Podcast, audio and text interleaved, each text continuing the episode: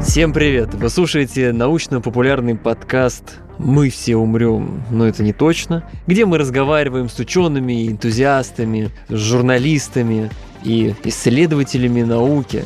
И, кстати, говорим-то мы с ними о самых невероятных научных открытиях, теориях и просто безумных вещах. Ну, по крайней мере, для меня, гуманитария, порой это безумные вещи. Не так давно мы разговаривали в одном из предыдущих эпизодов о таких вещах, как метеориты, астероиды, метеоры, болиды. Как оказалось, эти вещи взаимосвязаны напрямую, что для меня, кстати, было открытием. А помогал нам в этом тогда открыватель астероидов, энтузиаст поиска и исследований метеоритов Тимур Кричко. И сегодня мы решили снова позвать Тимура, чтобы узнать о второй составляющей его деятельности, именно поиска и исследования метеоритов. Тимур, здравствуйте. Добрый день. Мы с вами в прошлом эпизоде, ссылка на который будет в описании, вскользь прошлись по тому, что метеорит — это астероид либо комета, которая долетела до Земли и оказалась на Земле. И вот как раз-таки вы нам рассказали, что теперь вы перестали искать астероиды, а начали искать метеориты. Тимур, расскажите, почему градус сместился? Почему теперь из космоса вы решили искать метеориты на Земле? Ну, потому что я всегда старался заниматься тем направлением, той деятельностью, которая без меня не развивается. То есть я что-то делаю, одно развитие как бы науки конкретной, вот, э, конкретного направления. Меня нет, оно не движется, ничего в этом э, направлении не меняется. Главное, что я всегда, выступая в детской аудитории, стараюсь донести. То есть нужно выбрать тот уникальный путь, на котором ты, во-первых, будешь э, нужен и незаменим, потому что в офисе один человек ушел, пришел другой, и ничего не поменялось, может быть, он лучше будет, чем ты на своем месте. А вот надо выбирать такой тернистый путь, порой ты буквально в одиночку по нему должен идти. И ты проживаешь жизнь, и что-то в этом мире меняется. Без тебя этот мир был бы другим. Вот это очень здорово и правильно, потому что ты всегда находишься в тонусе. Когда ты следуешь этим путем, у тебя нет понятия там отдых, работа, отпуск. У тебя просто есть жизнь. И за дня в день ты занимаешься любимым делом. И, в принципе, когда ты делаешь хорошо, даже имея, вот мой опыт показывает, что имея семью, в принципе, никогда эта семья не голодала, и, в общем, вполне нормально живет, функционирует и развивается. То есть человек способен себя прокормить и прокормить семью, если он предан своему делу, даже такому экзотическому, которым я занимаюсь. И даже когда я занимался астрономией, как-то вот, в принципе, не голодали. А я напомню, что у Тимура уникальный опыт в заработке в астрономии. Если хотите узнать, послушайте предыдущий эпизод эпизод, и вы поймете, что в астрономии можно зарабатывать уникальным способом. У меня так еще складывалось, угу. что вырос я том числе в геологических экспедициях. Папа у меня геолог, мама геохимик. Поэтому, ну, не очень много, но 3-4 сезона геологических, может быть, 5 даже я прошел. На Чукотке эти все экспедиции проходили все лето. Поэтому геология, в принципе, мне была близка. Я никогда не хотел себя ей посвящать и зарекался, что я когда-то вот поступлю на геологический факультет. То есть для меня была астрономия с 5-6 класса в приоритете. Угу. В седьмом-восьмом вообще она все затмила, и никаких других путей. Но так э, удивительно жизнь обернулась, что где-то в возрасте лет 28-29 мне стало удобно на определенном этапе жизненном приезжать в город Воронеж, мой родной, и там университет мой родной. Вся жизнь моя с детства была связана с этим университетом. И поступить на заочное отделение, и вот пару раз на сессии э, приезжать в течение года. И четыре с половиной года вот я в этом ритме жил. То есть наблюдал на Кавказе в первую очередь и приезжал на сессии, сдавал по геологии. В принципе, мне это пригодилось. Там сессии еще состояли из начитки лекций, то есть это было не полностью такое абсолютно оторванное заочное образование.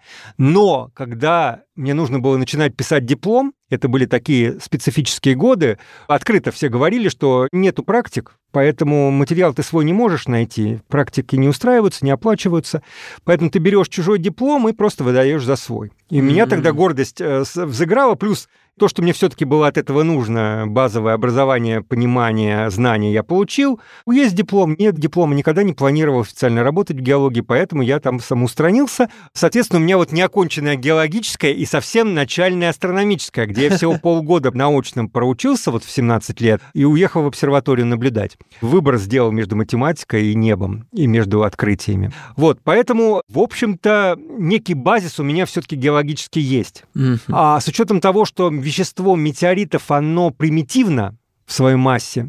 Оно гораздо более простое, однообразное примитивное, чем вещество земное, геологическое, чем земные горные породы и минералы, их разнообразие, то, в принципе, вот именно геологией э, метеоритов так вот у меня жизнь сложилась, что и я занимаюсь, и, в принципе, дети, школьники тоже, так же, как могут астероиды открывать и кометы, они могут при определенных условиях вполне заниматься геологией метеоритов за счет ее простоты.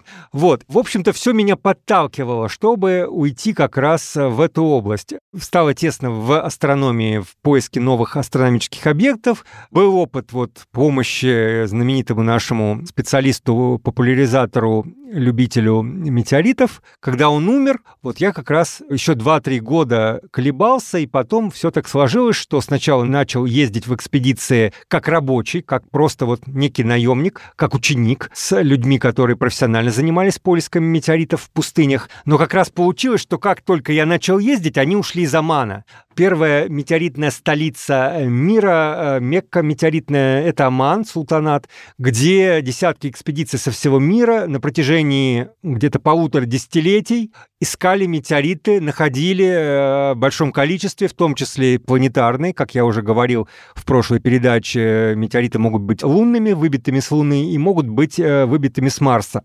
марсианскими. И вот они нашли много таких метеоритов, которые в то время стоили очень больших денег, и насколько я знаю, 26 было оманских экспедиций. Эти люди э, поднялись они утратили практически связь с наукой, хотя некоторые числятся до сих пор научными сотрудниками, стали бизнесменами, которые на всех рынках мировых как бы распространяют метеориты, в первую очередь найденные их группой. Потом они сейчас там уже деятельность несколько расширилась, уже в Оман никто не едет. И вот когда кризис возник с Оманом, потому что власти Омана запретили сначала вывозить метеориты. Спохватились. Да, спохватились, что вот такие сокровища уходят из страны. Потом запретили искать, то сейчас, начиная с 2012 года, уже вот 11 лет, если ты нашел метеорит, и тебя при каком-то контроле на э, пункте или в аэропорту видят, что в машине у тебя есть метеориты, тебя могут посадить. То есть есть конкретная статья и есть прецеденты.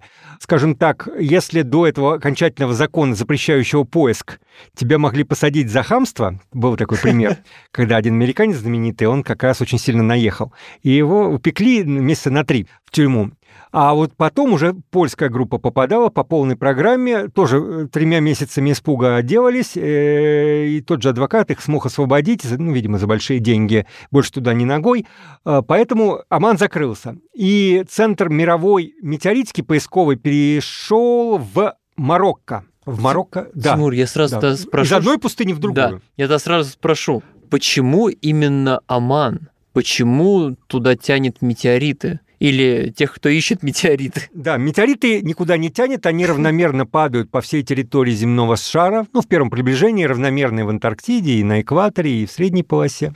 Падают редко, Сами явления болидов, они относительно частые, но мы забываем, что вот видим мы болид на нашем небе. Болид, Он, напомним, что да, это? очень яркий метеор, угу. который светит ярче Венеры, иногда даже со звуком. Светит, потому что горит. Э, разогревается, разогревается. Да, до огромной температуры, плавится, светится, угу. газ э, перед метеоритом начинает светиться из-за счет космической скорости. Вот, это световое явление. Метеор — это световое явление, болит тоже. Угу. Но в ядре находится какое-то тело, которое летит. И, соответственно, многие люди, это есть такой миф, вот они увидят яркий болид, читали, слышали, что это связано с метеоритом, что выпал, возможно, метеорит, они начинают двигаться пешком в ту сторону, проходят 100 метров и находят первый попавшийся камень и считают его метеоритом. Оказывается, за счет того, что это происходит на высоте свечения, там 100 километров начинается 80, 60, эти болиды яркие мы видим на огромном расстоянии. Если он у нас над горизонтом где-то там падает, даже не просто улетает за горизонт, а если он гаснет над горизонтом, но достаточно низко, расстояние до этого болида обычно это 500 километров. Ну, то есть не то, дойти. То есть, условно говоря, вот знаменитый метеорит 18 года Озерки, когда он выпал в Липецкой области, Он наблюдался, ну, по крайней мере, с Домодедово. То есть в Московской области он был виден. А Липецкая очень далеко, вот реально 400-500 километров. Поэтому зона, где мы можем видеть болид, один конкретный, это вот тысячи километров в диаметре. Поэтому э, кажется, что они иногда вот пролетают, многие люди это раз там два-три раза в жизни видят, но реально это очень редко. И, и по оценкам один метеорит вот разумного размера падает на Московскую область один в год. То есть вот а, Московская это область... часто. Ну, нет, ну это... Э, ну, по крайней мере, мне как обывателю кажется. Да, но представьте, площадь 10 тысяч квадратных километров, там вот средняя площадь области, как раз на эту площадь падает один метеорит. И как его найти специально? Да. Какого он размера? Ну, вот с кулак, ну, чуть меньше, а, чуть ну, больше. То есть... то есть то, что можно глазом увидеть. Теннисный мячик. Да, в среднем. Вот представьте, кто его с, с большей вероятностью найдет? Ягодник, грибник, тракторист, который по полю там едет и вдруг что-то увидел, или выпахал что-то. Или же человек, который говорит, я энтузиаст поиска метеоритов, и вот я пойду и найду. Вот для него вся Московская область. Куда идти, в какое направление, в какой район, он не знает. Почему? Дальше падает у нас на поле метеорит. Он э, осенью запахивается, как правило, уходит туда в поле.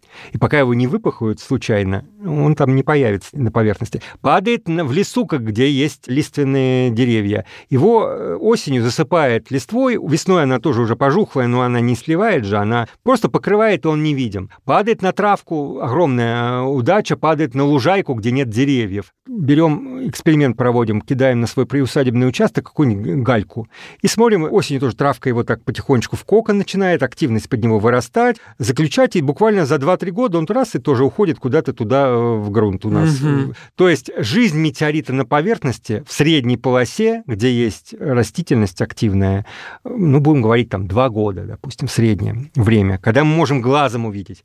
Когда это уходит под поверхность, все люди разумные Слышали, что метеориты часто магнитные, слышали, что многие можно металлоискателем найти. Да, металлоискателем э, большую часть метеоритов, не только железных чисто, а каменных, которые пронизаны, все имеют в своем составе много-много рассеянного железа. Mm-hmm. Да, можно найти металлоискателем, но железный ты можешь найти любым, там, которым вот обычные монетки ищут и он даст сигнал, если у тебя, э, в общем-то, не все там заблочено. А в каменный метеорит у него рассеянное железо, оно очень часто как шлак дает сигналы, и поэтому большинство простых детекторов, они его не почувствуют, даже на небольшой глубине. И нужно иметь определенный детектор, да еще определенным образом настроенный, чтобы чувствовать. А детектором мы проходим же маленькую полоску. Вот мы махнули, Конечно. еще. То есть глазами мы, особенно в пустыне, видим на огромном расстоянии площадь, вот полоса осмотра, она большая. Тут все очень скромно. Поэтому реально люди, которые ищут э, металлопоиском, занимаются, находят много шлаков, находят много руды какой-нибудь древней, железной, но редко находят метеориты. Бывают случаи, но очень редко, даже в рамках страны. И вот мы получается, что так как метеорит у нас на поверхности год-два всего присутствует, если его кто-то и найдет, то в первую очередь один из миллиона случайный ягодник, грибник или тракторист, или человек, работающий на поле. Один из миллиона. Если он поймет, что это метеорит. Да, он еще должен понять. Визуально под... это очевидно? Ну, иногда, если он поржавеет уже, э, ну, не так очевидно. Если он черный такой еще, прям вот обугленный такой, ну, наверное, более очевидно. Но все равно образовательный уровень, интерес, готовность э, потратить день, поехать, показать его ученым, а если человек не в Москве, то еще и как-то передать или самому в Москву поехать. Много но, много этапов, которые отсеивают таких людей. Поэтому вот когда мы э, такую статистику говорим, один метеорит в год на Московскую область, тут возникает другая статистика, что Московская область-то за 200 лет-то метеоритики активные найдено два метеорита, и оба упали на глазах. Один упал на батарею Раевского во время Бородинского сражения. Серьезно? Чудо. Да, в Ленинграде хранится. Бородино. А второй упал вот в середине 20 века очень нестойкий, поэтому его собрали осколочки, ученые сюда из Москвы приехали, а через год-два он э, такое рыхлое вещество, хоть обыкновенный хондрит, бывает такое, он распался и тоже вот практически... Хондрит. Сейчас хондрит. мы обсудим. Да, да, мы обсудим. Обязательно, что такое хондрит. Потому что в основном падают именно хондриты. В пустынях мы находим львиная доля наших находок в подтверждении именно хондриты. Это самое распространенное, оно уникальное, удивительное, это протовещество, но самое древнее, оно скажем так, э, не имеет никаких аналогов на Земле, оно отличное от Земли. Это протовещество, из которого все стало быть в Солнечной системе, практически, по крайней мере, все скальные планеты, в том числе и Земля. Но в этих крупных планетах все переплавилось, все перераспределилось, оно все перемешалось, и оно совсем э, перекристаллизовалось, выплавилось другое. А вот это протовещество, в котором содержатся и фрагменты железа, которые у нас в ядре, и фрагменты мантии, и фрагменты коры Земли, оно все перемешано первозданное. Вот это протовещество, это и есть хондриты. То есть вы определяете, что это протовещество не за счет того, что в нем есть уникальные вещества, а за счет их смеси? Да. То они не встретятся в такой комбинации нигде больше. Нет, просто на Земле оно все, часть этого вещества раздельно. В ядре, и мы не можем его достать. Часть вещества всплыла на поверхности в коре, полностью преобразовалась, подмешалась, многое перестроилось. И, в принципе, и по структуре хондриты, они вот это протовещество, оно не похоже на земные породы. А если внимательно смотреть опытный человек, оно совсем ни с чем не пересекается.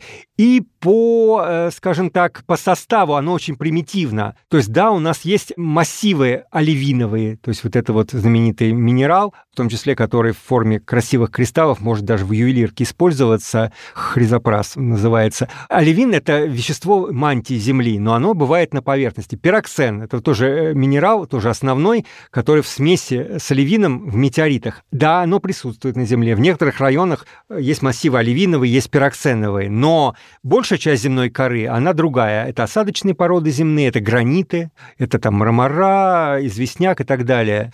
Вот, поэтому э, сказать, что в метеоритах есть новые элементы, нельзя. Элементы те же самые. Минералы новые, да, минералы вкраплений, там аксессорные добавочные минералы бывают уникальные для космоса, но основные минералы, они в принципе такие, как на Земле, локально проявляют себя. Вы говорите уникальные, то есть их на Земле не встретить? Ну, есть э, минералы, но они не основную часть составляют. Нет, я понимаю, там, то есть все равно. Да, есть особенные. Вот там в безводной среде при определенных давлениях, температурах, которые на Земле не бывает, да, формируются какие-то вот фосфаты определенные, какие-то вот кальциево-алюминиевые включения, тугоплавки в углистых андритах, они тоже самое первое вещество в Солнечной системе застывшее. То есть есть уникальные, но они зернами. Угу. А в основном состав схож с некоторыми минералами на Земле. Но он очень примитивен. То есть разнообразие минералов очень небольшое большое ну, в любом случае. И вот этот список метеоритных минералов, которые люди не очень добросовестно на него ссылаются, они не понимают и не говорят никому о том, что да, вот раз, два, три, четыре, пять минералов, которые составляют большинство метеоритов, а все остальное это вот одно зернышко на один кусок, там микроскопическое. Они, да, бывают, встречаются, но очень редко. Вот, поэтому список сразу из-за этих встречающихся очень сильно вырастает. А так все очень примитивно и очень э, как бы однообразно в этом смысле. И вот самое распространенное это хондриты, протовещество, а вещество измененное, оно гораздо менее разнообразно и распространено. Это ахондриты, это коры Луны, поверхность Марса ну, до определенной глубины, вот, и коры крупных астероидов, в которых есть железные ядра. Вот это вот называется ахондриты. И они отличаются от хондритов? Да, в них нету первозданных капелек вещества, которое застыло в ранней Солнечной системе еще в туманности, потом склеилось, соединилось и образовало вот это протовещество. И оно все переплавлено переплавлено, и оно уже раскристаллизовано. Это в хондритах? Нет, в хондритах оно не переплавлено. Вот. Да. Угу. Оно или совсем первозданное, это называется примитивные хондриты. Капелька, капельки, шарик, шарику, шарик, шарику, ну и между ними железо. склеено. Да. А есть, которое было все таки внутри астероидов небольших, там до 200-300 километров размером. Там температурка все-таки повышалась, но она повышалась не до температуры плавления, а 500, 600, там, 700 градусов, ну, 650. И там шла перестройка Железо там и осталось, оно не переплавилось, не ушло в ядро, не могло пронизать твердое вещество, потому что не было плавления. Но хондрочки перестроились, э, и больше стало кристалликов. Но это еще вот хондриты. Высоких типов они чаще всего встречаются. Они менее красивые, они более измененные, но все равно хондриты. А вот то, что переплавилось и расслоилось, это уже поверхность ахондриты без железа и ядра. Вот о чем я говорил в прошлой передаче. Железный метеорит — это ядра крупных достаточно тел, которые раскололись вплоть доходит до этих ядер. Ядра тоже не выдержали, раскололись на куски, и эти куски долетают до Земли. Есть еще железокаменные, это промежуточные, в первом приближении мантийные, так, метеориты на уровне границы ядро мантия, там ядро кора э, у самых примитивных тел. Вот, но их тоже немного. И э, хондриты — это подавляющее количество метеоритов. И не просто хондриты, а обыкновенные хондриты. Угу. Будем говорить, что формирующиеся на расстоянии 2, 3, там, 4 максимум астрономические единицы от Солнца, там, где не было никогда воды. Одна астрономическая каком... единица сколько? Это э, расстояние Земля, ага. от орбиты Земли, от Земли до Солнца. А тут 2-3 это между Марсом и Юпитером угу. орбиты.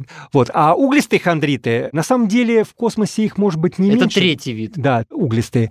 Это не меньше, чем обыкновенных, возможно, но они менее стойкие, менее прочные, и э, вторгаться, может быть, вторгается э, сравнимое количество с хондритами обыкновенными в атмосферу, но долетают меньше, и они более экзотические, более редкие, им хуже хранятся.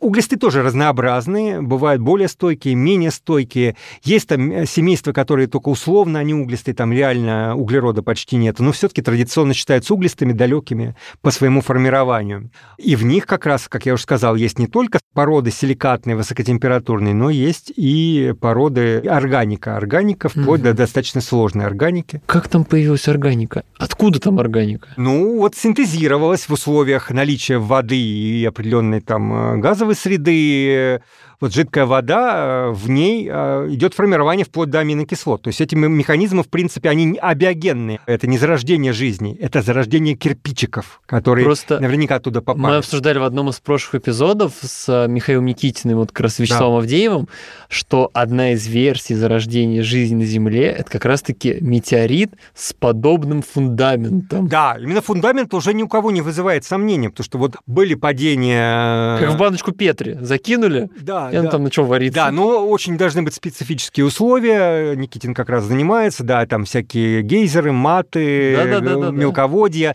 И этого не может быть там не может быть на этих родительских телах, где вода, да, была, температуры были за счет некоторых условиях такими, что вода была жидкая, поэтому там вот эти вот угле, э, скажем так, водосодержащие минералы формировались, но никогда не было этого инкубатора, потому что тела маленькие, угу. а условия на Земле они настолько разнообразны, что где-то вот они выстроились и подобрались. Удачно совпало. Там не было, да, поэтому ученые серьезные, они попытки периодические некоторых личностей в Америке изначально, в том числе сейчас в России, утверждать то, что в метеоритах прилетают окаменелые хотя бы жировые организмы, бактерии на уровне вот таких колоний. Классические критические ученые, они, зная какие там условия, и астрономы там, и метеоритчики, они практически отвергают такую возможность.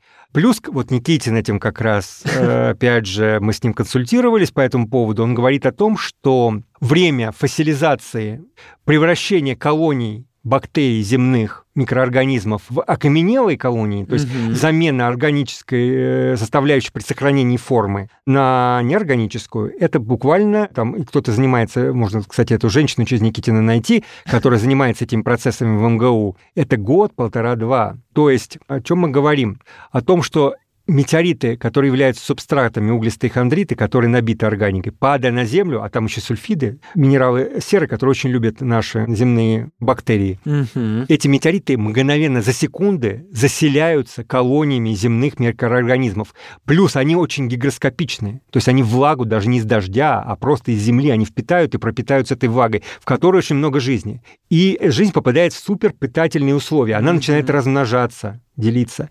И ни один метеорит не может через эту стадию пройти, потому что реально даже метеорит, который буквально за пазуху или в руки упадет ученым, он уже нижние слои атмосферы пройдя, он уже что-то нацепляет в себя. А он может пролететь нижние слои атмосферы и дальше полететь? Нет. Нет, то есть бывает он, по касательной. Он, да, по касательной. Как вот э, глиссернуть и улететь. Но это не метеорит в данном случае, это вот именно явление. Метеороид да. входит угу. и уходит. Такое может быть. И подцепить что-то. Ну, в верхних-то вряд ли может, потому что это высоты 100 километров, там ничего практически не болтается. Но факт то, что мы не можем стерильность этого вещества никаким образом обеспечить. И если мы обманываем себя, берем метеорит, углистый хондрит, который упал, помещаем его вот в идеальные условия, запаиваем в колбу, там все откачиваем воздух, все равно он уже насыщен. Он уже насыщен. Эти, э, даже если они там умрут, эти колонии, они отомрут и потихоньку фасилизируются. И потом, когда мы это разломим, этот кусок, поместим в электронный микроскоп, мы там увидим вот эти вот вещи, которые очень похожи на биогенные. И мы, по большому счету, с гигантской вероятностью будем иметь э, дело только с земными окаменевшими То есть это, организмами. когда я просто читал заголовки э, всяких да, да, известных есть. изданий, там писали на Землю упал метеорит, который занес вирус иммунодефицита человека. Там ну, такие теории. То есть, получается, это все спекуляции. На этом уровне, конечно. Ну, на да. этом тоже. Именно вирусы, они тоже там, э, вирус, э, чтобы они эволюционировали, это же не тоже э, не первозданное что-то. Тем более вирус неживая материя, которая очень разумно себя, очень рационально себя ведет. Это достаточно сложная система с огромной эволюцией. То есть считается, что вирусы, они как раз вот эти миллиарды лет очень активно используют для своей эволюции. Поэтому... То есть было... искать в них внеземную жизнь не имеет смысла? Да, только кирпичики. Только кирпичики. Да, вот. Поэтому был такой энтузиаст в Америке, он какое-то количество лет делал свои доклады, его какие-то последователи на международных конференциях, потом эту лавочку прикрыли, он сдулся, успокоился, были там атласы целые вот таких вот колоний. Конкретно метеорит французский Аргей, вот это тот самый один из пяти, который редчайшего типа, который, может быть, как бы изначально думали, что с кометами, а потом вдруг в России образовалась тоже такая группа, не буду называть, э, личности. Академик просто была идея ой, вот мне микроскоп достался электронный, а чем же мне привлечь молодежь, чтобы он не простаивал? Вот, ну, вот по гранту достался. А вот давай сделаю такую вот идею, да, искать жизнь. И где-то он достал это вещество, вот это варге, там даже как бы запаянное, начали они ломать, смотреть, увидели, и практически секта образовалась. То есть молодые, горячие, ведь люди, которые... Тем более, Поверили. Там, да, да, да, и они теперь бьют себя в грудь, э, никакой критики не воспринимают, все их считают фейковыми учеными, но вот такое явление продвижения, и этот американец воспрял, они его берут теперь в публикации, в свои там продвижения, он прям, у него второй ренессанс возник жизненный. И, к сожалению, это на самом деле не безобидное явление, потому что международные это ученые, вот этот мир, особенно в нашей текущей ситуации, он судит о стране, судит о науке и транслирует на всю страну деятельность э, каких-то профессионалов своей области. Угу. И если этот человек у тебя вызывает пиетет, то есть ты его уважаешь как ученого, если он является для тебя авторитетом, для тебя, ученого из Франции, из Англии, ты и к России относишься более как бы э, сбалансированно и с уважением. Угу. Когда мы начали регистрировать, а еще мы как любители, за свой счет, условно говоря, экспедиции наши и исследования наши за свой счет.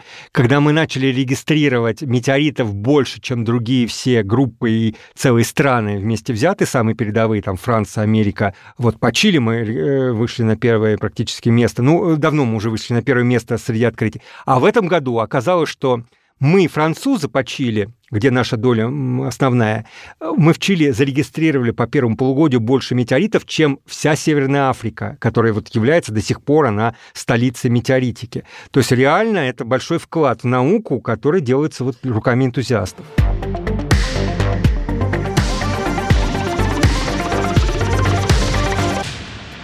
Если я правильно понял, поправьте меня.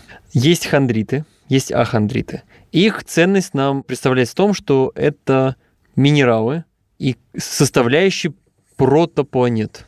То есть то, что было раньше, можем в них посмотреть, как образовывались планеты, из чего образовывались. А получается углеродистые хондриты, они нам дают понимание чего? Эволюции. Эволюции. Что на определенном расстоянии от Солнца, за определенной как бы сферой линий, ага. были условия э, существования длительное время в замерзшей форме mm. воды, и обязательно была стадия э, воды жидкой. Вот. Где пошла не органическая эволюция, в отличие от неорганической. Так, вот. хорошо. А четвертый есть какой-то вид метеоритов? Железный железокаменный. То есть это ядра вот этих расслоившихся планет Уже сформированных. сформированных, которые не дожили, были расколоты, и по разнообразию микросоставов примесных этих железных метеоритов мы можем сказать, что таких дифференцированных, крупных, с ядрами, планеты Земали и, можно говорить, и все, ну, можно назвать, грубо говоря, крупных астероидов, было не менее 30, которые не дожили до нашего времени, которые были расколоты вплоть до ядер, и фрагменты этих ядер долетают до Земли до сих пор. То есть разнообразие было большое крупных тел, но они не дожили Потому что иначе бы, если бы они дожили, из ядра бы мы не имели вещества их. Угу. Они бы не были расколоты вплоть до ядра. Хорошо. И вот э, мы с вами начали говорить о том, как вы их ищете. То есть мы поняли, что в средней полосе искать сложно не потому, что их меньше, а потому, что условия не способствуют этому. Ну, их реально меньше. Когда он ушел под землю... Ну да, он исчез а, с поверхности. Не, не, ну, если мы говорим о том, что хондриты в основном падают, хондриты гигроскопичны, за редким исключением, они начинают гнить. За счет впитывают влагу. Влагу, бактерии, опять же, земные, кислоты э, активные, растительные в гумусе всем этом mm-hmm. содержатся. Очень агрессивная среда. И в наших условиях обычный средний хондрит 50-100 лет, и уже там превратится, там его нельзя будет найти. А, даже то есть его надо еще откопать, так еще и там он уже будет да, не, да, не в да, кондиции. Не в кондиции, да. И поэтому, условно говоря, если мы говорим о всей почве, мы можем считать, что в почве Московской области содержится там 50-100 метеоритиков, которые теоретически можно найти специальным металлоискателем, специально настроенным. Это во всей области? Еще и дорогим. Да, во всей области. То есть на район один метеорит с металлоискателем, а глазом... А для сравнения, вот в Африке, в Чили сколько? Ну, сначала надо понять, почему да. там по-другому. Да, почему там по-другому? Потому что поиск осуществляется в каменных пустынях. Каменные пустыни — это скатерти, образно говоря, расстеленные под звездами. И эти скатерти существуют в разных пустынях разное количество лет. Угу. Потому что некоторые пустыни раньше не были пустынями, были саваннами. Саваннами обычно все таки относительно сухими. И, судя по всему, там 6 тысяч лет назад саванна была какой-то этап Потому что до этого опять, возможно, была пустыня, вероятнее всего. На территории Сахары, Аравийской пустыни была саванна. Она гораздо менее агрессивная к метеоритам. То есть мы имеем там метеориты, в том числе, которые зарылись вот в этот степной, угу. степную почву. Потом эта почва, опять же, при опустынивании высохла, корни сгнили, она стала э, раздуваться, выдуваться. И вот, кстати, в Омане есть э, ситуации, когда люди приехали в конкретную область по координатам, собрали метеориты, уехали, через несколько лет приезжают, и тут новые появились. То есть там палеопочвы, остатки какие-то были, они, она еще разрушилась и вынырнули э, То есть захороненные. В нашей полосе они уходят под землю, а там они наоборот. Ну да, это в случае э, пустынь не самых лучших, как показал ага. опыт.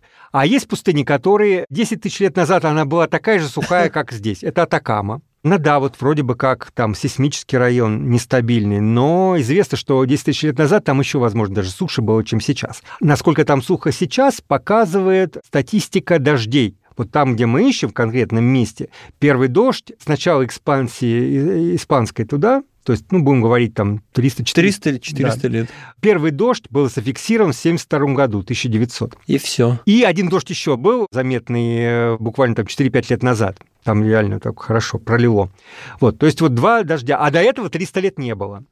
А там дальше еще было суше. Поэтому, скажем так, если мы говорим об идеальной пустыне, это каменные пустыни, где нет кратерирования, где упала и лежит на поверхности. Она твердая. Нету бархан и дюн. Угу. Хотя это отдельная песня. Бывает часто пустыни песчаные, где дюны двигаются, а между ними междюнное пространство и открывается коренная поверхность. Mm. И там может быть ситуация другая, что метеорит упал, был засыпан песком, а потом, потом отсыпался. да, потом отсыпался и появился, оголился. И в этом бархане он великолепно должен сохраняться, потому что там еще фактор один утрачивается, перепады температуры, там температура термостабилизированная.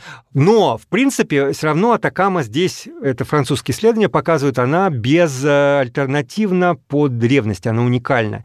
И в Атакаме есть методы, которые позволяют определить, сколько метеорит э, лежал на поверхности после того, как упал. Угу. Там именно изотопы, достаточно сложные э, методики. И там есть метеориты, в том числе среди наших они уже наши тоже немножечко исследуют, не только свои, который имеет возраст 2 миллиона. То есть 2 миллиона после падения. То есть он лежал на поверхности 2, 2 миллиона, миллиона и не двигался, ну, условно да, говоря. Да, условно говоря, не двигался. Почему? Потому что э, часть метеоритов, скажем так, вот как я сказал, гигроскопичные, но если дожди очень редкие, его пропитывает, часть э, железа разрушается, оттуда выделяются вот эти э, гидроокислы, пропитывают все вещество и сцепляют его, скрепляют, оно становится еще более монолитным. И поэтому, кстати, чилийские метеориты, э, за редким исключением, они, пилишь, они желтые или коричневые внутри, то есть пропитанные и консервированные. А дальше дождей нет, и они лежат вот очень долго. И возрасты, на самом деле, средние очень сильно отличаются. Для Атакамы сейчас средний возраст 600 тысяч лет. Но будем э, для нашей медианы, ну, скажем так, для наших вот расчетов можем все таки миллион. Два миллиона не часто, а вот миллион достаточно часто. Это просто запомните. Вот миллион лет лежит. В России лежит на поверхности два года. Нет, да, на поверхности. Года. Да, на поверхности. То, что глазами можно увидеть. Миллион делим на два, 500 тысяч. Вероятность найти в Атакаме в 500 тысяч раз выше, чем здесь. А еще мы пересчитаем на дни, а, сколько мы находим в Атакаме в идеальном месте. Мы открыли плато, на котором до нас был зарегистрирован один метеорит. Плато размером, наверное, 70 на там, 10 километров такой. Один метеорит. Это не значит, что не искали, не находили. Искали, находили, мы знаем, местные, некоторые европейские группы, но они скрывали, они не регистрировали, они накапливали, чтобы внимание не привлечь. Вот, а, когда чтобы мы туда... наше место было. Да, наше место из года в год приезжать, а никто не знает. Когда мы туда приехали, сразу стали регистрировать, они сказали, ну все, утрачено наше первенство, и начали регистрировать. Поэтому сейчас там в основном все западники тоже как интересно. Гонка. Да, да. Вот, и сейчас все это плато и просто вот значками находок, если мы на карту, а это есть возможность, планета Земля, Google, там специальный файл скачивается, и для каждой страны, или для всей Земли можно. И все метеориты зарегистрированы с координатами, они появляются значками. И вот все, оно покрыто таким ковром.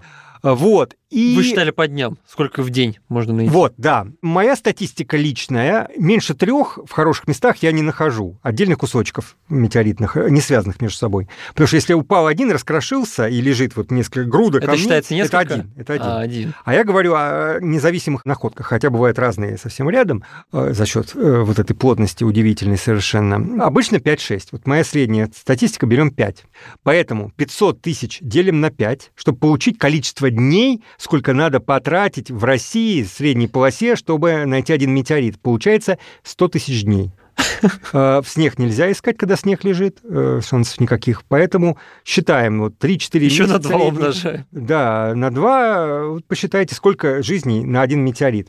Поэтому здесь и не здесь, и вообще в Европе, в Америке считалось, что метеориты нельзя специально искать. Их можно искать, найти только случайно. Или ты нашел то, что лежит, и тебе привлекло внимание, случайная находка, или когда при тебе падает, и ты сразу поднимаешь. Два варианта. Или, или. И то, это очень редко, как я Очень понимаю. редко, да, поэтому коллекции очень-очень медленно пополнялись.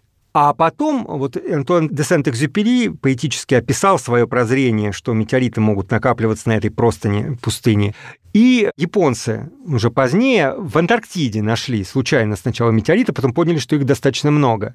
В Антарктиде там э, другой механизм, там падает опять же сколько, столько же, сколько в других местах, и оно там захоранивается, ну, логи... нормальная логика любого человека, живущего там, где бывает снег и лед. Падает, э, присыпается снегом, снег тает, потихонечку метеорит э, заключает свою... В мерзлоту. В мерзлоту, и оно, метеорит уходит. То есть на поверхности простого среднеантарктического щита э, только случайно можно найти. Или свежий. Да, потому что видно. Но ледники ведут себя в больших объемах как э, жидкость. Они текут, двигаются медленно, упираются в горные хребты, воздымаются и протаивают летом, потому что там э, хребты темные породы. Угу. Идет вытаивание из этой толщи льда в определенной зоне, метеоритов, которые там накопились. То есть там э, мы находим, э, они находят не там, где оно упало, а там, где это отложено. Механизм такой же, как золотые россыпи. У нас есть коренное месторождение, откуда это размывает золото, несет, и потом где-то в кармане ком-то откладывает. Вот здесь такая же ситуация. И э, вот эта вот россыпь, она чрезвычайно богатая. Коренное оно там редкое, а тут здесь за счет гравитации, за счет вот этого тяжелого золота, оно везде образует вот эти отложения рассыпные. Там практически тот же механизм. А в наших теплых пустынях, горячих, образно говоря, каменных, там, где упал, там и лежит. Ну, в первом приближении mm-hmm. там тоже может быть что-то перенесено, там появиться, ну, но э, берем вот аксиому, что в основном это так. Вот, поэтому хочешь искать метеориты новые, целенаправленно, пользу науки приносить, копи деньги, езжай туда. Если хочешь бизнес делать, и вот эта группа профессиональная, она достаточно давно это поняла, что когда Оман закрылся, в Египет мы вот вместе ездили и находили, я выбирал тоже места, мне вот такую функцию, что вот выбирать, где искать. Находили, но несравнимо с Оманом. Оман более э, продуктивный был там по ряду причин, не все до конца понятно. Ну, то есть, в принципе, гарантированно окупить экспедицию и гарантированно заработать по Египту, ну, не получается. Поэтому у них энтузиазм тоже сник, и они переключились на другое. И сейчас все люди, кто хочет заработать, кто хочет профессионально жить метеоритами, они занимаются в первую очередь не поиском новых метеоритов, которые еще регистрировать, мучиться там еще. Мне хорошо, я сам это все делаю. А у людей куча проблем с этим. А, и очень, если ты хочешь продать, то ты должен дождаться желательно регистрации. Если ты ждешь это несколько месяцев, ну, невыгодно. И особенно, когда сейчас повысились цены на перелеты очень Мгм. сильно, и цены на бензин, и на аренду транспорта, на все. То есть у нас была золотая граница до где-то 17, 18, 19 года, когда если ты можешь найти, вывести, главное, определенное количество хондритового вещества, которое ты ежедневно находишь, обычный хондрит, обыкновенный хондрит. Мгм. Опыт показал, что безопасно в одной месте багажа где-то 8 килограммов вести. Ну вот, будем считать, 8 килограммов человек может привести хондритов. И из них 20% он должен отдать от каждого метеорита веса на регистрацию, за регистрацию у нас бесплатная в стране, Мгм. как типовой образец. То есть типовой образец каждого официального зарегистрированного Должен метеорита храниться. должен храниться в коллекции, да, в нескольких местах в России это есть эти официальные коллекции. После этого остается 6 килограммов. Если ты, э, у тебя нет магазина, и ты не пилишь, не шлифуешь, не оформляешь, а ты продаешь его оптом кому-то, кто потом это будет дальше распространять, то цена на такое вещество, ну, скажем так, не более полудоллара за грамм. Мгм. То есть 6 тысяч ты имеешь 3 тысячи долларов. До 2019 года это, в принципе, ну, окупало экспедицию. Если ты находишь только обыкновенный хондрит, который ты в основном и находишь.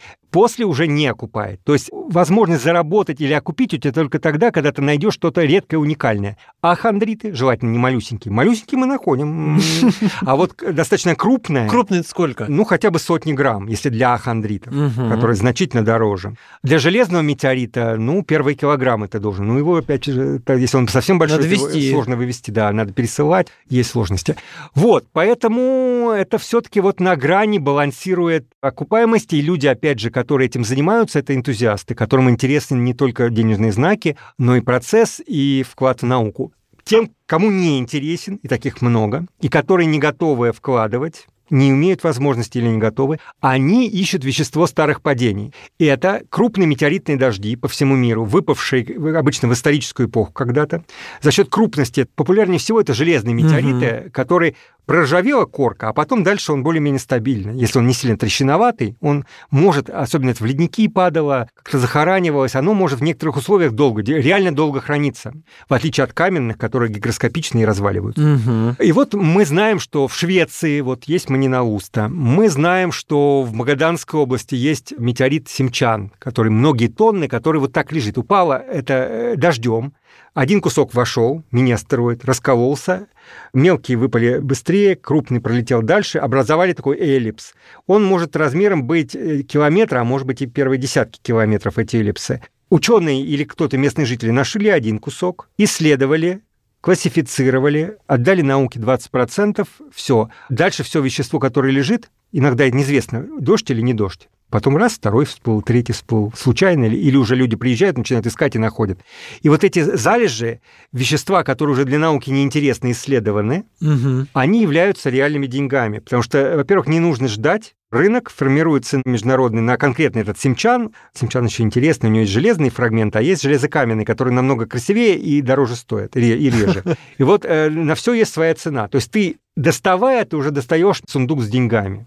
А за счет того, что к этому рынку международному очень сильно Китай присоединился последние ну, годы и десятилетия первые, у них переработка. У них из этого железа метеоритного делают статуэтки. Ну, это великое- бизнес уже Да. полноценный. То есть всегда есть человек, сидят, пожалуйста, китайцы в Москве, которые везут сюда шмотки или электронику, а туда высматривают... Метеорит. Метеорит, да, реально, у них каналы все выстроены. То есть тебя сразу покупают. Если ты не наглеешь, то есть ты разумную цену, рынок ее формирует, пожалуйста. Поэтому живые деньги, понятно, и в этом деле можно зарабатывать. Тимур, а для науки? Хотя запасы э, А для науки есть какие-то открытия в поиске метеоритов? Что вот нашли, обалдеть, никто никогда не находил. Что это? Как да, это? да. Во-первых, редкость и для науки ценность повышается с редкостью. Чем реже, чем меньше аналогов, Мгм. тем больше ценность. И здесь, конечно, в Асимптоте, э, я в том числе находил, э, метеорит, который полностью уникальная, скажем так, классификация. То есть он может одним боком быть в какой-то группе, там вот, допустим, у меня есть хондрит румурутия, редчайшая группа сама по себе, четвертого типа, аномальный. Вот таких аномальных румурути нет в мире больше ни одного. Чем он аномальный? Он очень сильно магнитный, он другой по составу, много очень магнетита, хотя это хондриты, в которых вообще железа нет. Они вообще не магнитные. То есть магнетизм это, без железа? Ну, магнетит – это тоже очень редкость большая в метеоритах. В Земле это часто, а в метеоритах редкость. Ничего себе. А там еще сама подгруппа, которая вообще не магнитная, и без магнетита обычно, и без железа. А тут много магнетита, и он по-другому немножко выглядит. Но иногда вот такие совсем одиночные, они даже меньше ценятся, чем сверхредкие, потому что нашли, допустим, два метеорита. Для того, чтобы новую подгруппу образовать, вот нужен хотя бы третий, чтобы... Прецеденты Да, были. вот до 10 метеоритов каждый новый, он огромный вклад вносит, вот, чтобы понять, вот, какое это было тело, какие условия, mm-hmm. моделировать. То есть метеорит несет в себе отпечаток параметров родительского тела. И когда метеориты очень редкие или уникальные, это значит, что прилетает впервые, точнее, мы находим впервые что-то, что связано с телом, которое мы вообще, э, или мы, может быть, видим, но ничего оттуда не прилетало, или оно было утрачено, уничтожилось, и от него вот впервые долетел угу. кусочек, попал в наши руки. То есть метеориты — это максимальный вклад в космогонию, науку об образовании Солнечной системы, об разнообразии того вещества, которое эту Солнечную систему заполняло, из которой все потом было трансформировано в ту Солнечную систему, которую мы сейчас имеем. То есть это чем реже, чем уникальнее состав метеорита, тем он больше То вклад есть пазл вносит. заполняем вот да, эту историю. Да, да, да, да, да, очень хорошее сравнение. Вот у нас есть метеорит, который был третий в мире такого типа, до сих пор пока третий остается. И вот, по идее, сейчас должен групплет образоваться, Ж-хондрит, так называемый G. G. Вот наш третий очень важный вклад был э, в науку, несколько кусочков нашли, целый дождь. Бенкубиниты, это, о них много пишут, это уникальные метеориты, которые, судя по всему, сформировались после того, как два астероида в очень ранние времена почему-то в лобовую столкнулись, то есть скорости суммировались космически одного и второго тела.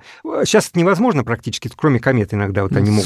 Случайность. Да, а тогда был все-таки некий хаос, и вот они столкнулись с такой энергетикой, что полностью испарились. И потом образовалось локальное облако, и из него начала конденсироваться новая стадия вещества, новая порция. Вот я нашел десятый бенкубинит континентальный, там еще несколько осколочков было в Антарктиде, но тоже очень редко, с учетом того, что вот о ценах. Самые дорогие метеориты считались до определенного момента марсианские лунные. Угу. Сейчас лунные упали в цене, потому что в Марокко, ну, будем говорить, э, в северо-западной Африке, в Сахаре нашли два или три куска крупных. Когда на рынке появляется много вещества, цена сразу падает. А марсиане, как и были, они все-таки мало. И э, мало по веществу.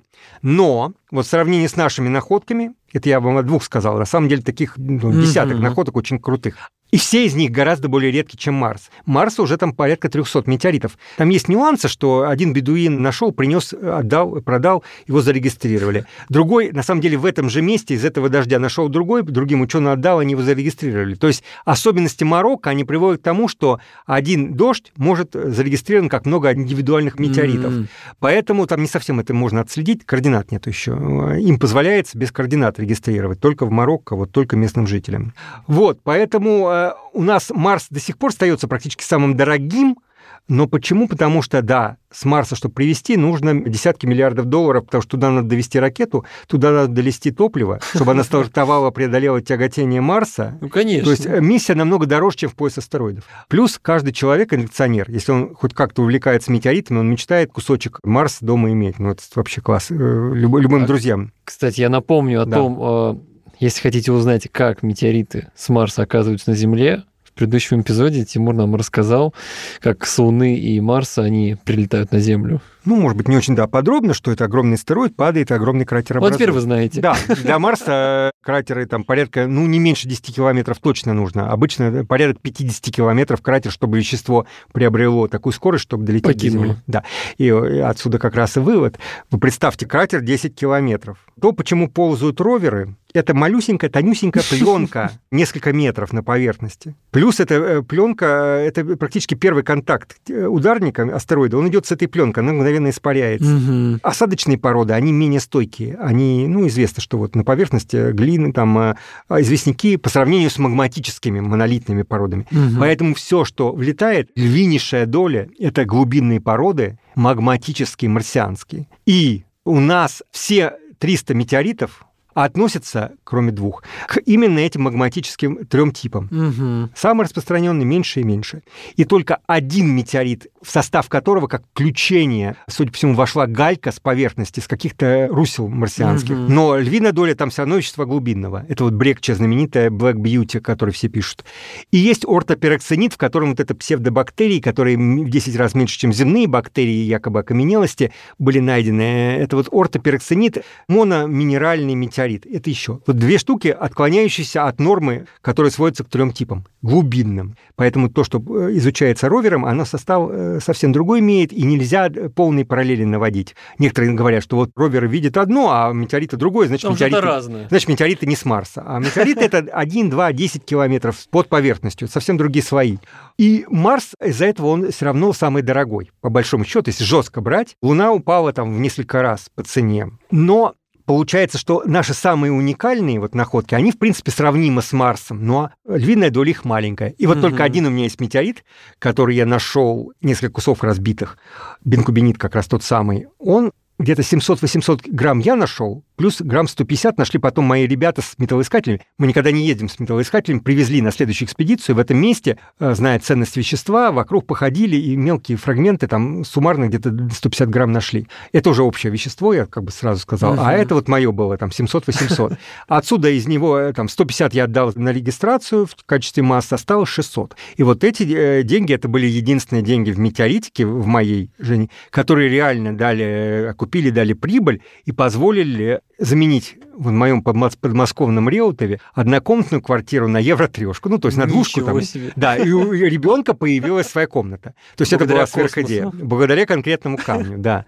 Ну, то есть этот камень стоил, вот этот вес, то, что его надо распределять, это сейчас коснусь, это очень важный момент, то, что нельзя его хранить на полке, нельзя с него сдувать пыль и любоваться, потому что метеориты редкие, должны работать, они должны распространяться по всем лабораториям, Мгм. которые хотят, по коллекциям. В интересах науки ты его должен продать. Вот Ты в это- интерес науки 20% сдал. да, да. А Остальное ты должен продать, потому что это правильно, потому что рынок двигатель науки. Вот редко это бывает, но в метеоритике это очень четко выражено. Это исключение из правил, мне кажется. Да, да, обычно рынок это что-то такое... Мешает. да, будто. непонятно. А здесь это однозначно польза, потому что элементарная модель. Не стоит ничего вещество. Да, оно красивое, все. Коллекционирует человек. Не может продать. Рынка нету. Ставит на полку, сдувает пыль, там, любуется. Умирает он. Родственники знают, что это не стоит, не- невозможно продать. Выбрасывают это на помойку, и все, вещество утрачено. А когда это стоит денег, во-первых, все знают, он его хранит там в коробочках, силикогель меняет, там газ накачивает, откачивает.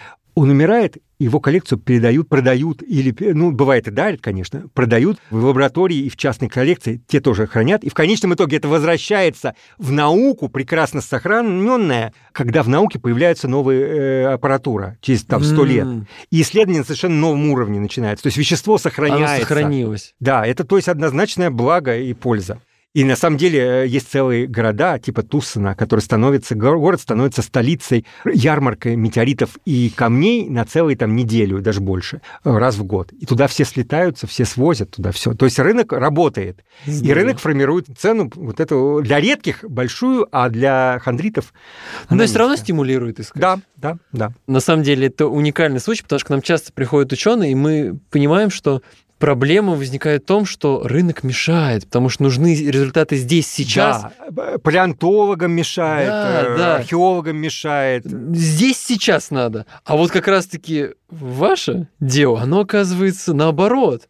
И Рынок самое- с ним вместе идет. Ну, это одно. Этим вроде бы все занимаются, но мы занимаемся еще на самом деле вольно и невольно все как как все в моей жизни в данном случае оно все вот почему-то так Мгм. срослось мы ищем метеориты в Чили на плато которое находится по обе стороны от города который обслуживает крупнейшие месторождения меди оно само на этом плато этот город на этом Мгм. плато он, конечно, много метеоритов уничтожил.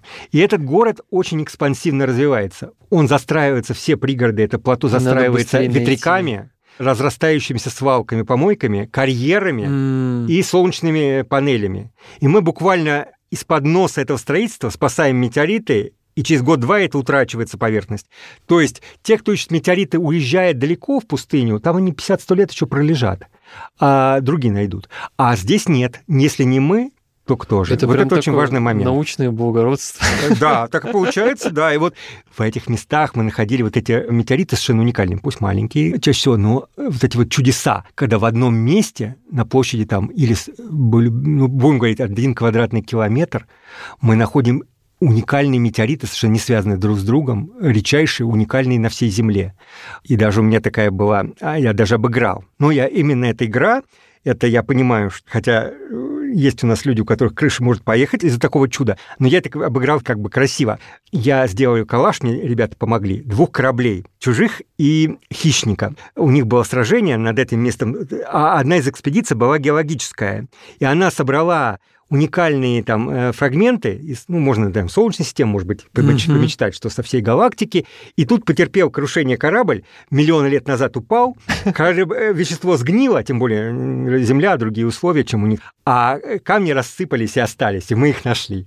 И у меня фигурка хищника, у меня есть метеорит хищника, который коричневый такой держит хищник, и есть метеорит чужого, он черный внутри и зеленоватый внутри, как это вот. То есть вот Кто с- знает, кто знает, Тимур. Да, Может быть, да, да. то есть иногда и приятно вот поиграть в такие игры. А последняя экспедиция у нас в Намибии, мы впервые туда поехали, там удивительным образом природа, девственная природа, с нами общалась как персонифицированная личность. Она нас испытывала, она сначала скатерть самого Бранку расстелила, мы в первый день нашли уникальный, тоже потрясающий метеорит, разнообразие. Потом многим вообще не везло, ничего не находили. И все время были испытания, то там э, аккумулятор садился и так далее. Звери к нам приходили, которые не боялись нас. Абсолютно. Буквально у меня есть записи, там зайцы за штанину меня дергают. Мы их поили. То есть природа... э, Мы э, вошли... В 10 дней находились в состоянии первобытного человека наедине с девственной природой. И она с нами каким-то языком говорила. Вот это удивительное ощущение. Ну, это вот... Невероятно. Да, да, в Чили этого нет, там тех- очень технократическая это пустыня, все очень изменено, там духа этого нет, а тут природа. Поэтому древний человек, он действительно э, воспринимал природу как личность. Здорово. Тимур, то, что вы рассказываете, невероятно. Я думаю, не только я в шоке, а еще те, кто это сейчас слушает. Я надеюсь, э, вы к нам еще придете, потому что я чувствую, что истории этих уйма. Ну, у нас вот на ноябрь следующая экспедиция чилийская, если что-то уникальное вот я найдем. думаю, после экспедиции Да. мы вас будем ждать с новостями и новыми метеоритами. Спасибо. А я напоминаю, что сегодня рассказывал о том, как искать метеориты, почему это полезно и как формируется рынок метеоритов. Открыватель астероидов, энтузиаст поиска и исследований метеоритов Тимур Кричко. Тимур, большое вам спасибо, было очень интересно. Ждем вас снова и удачи в экспедиции. Всем До пока. свидания. Спасибо большое.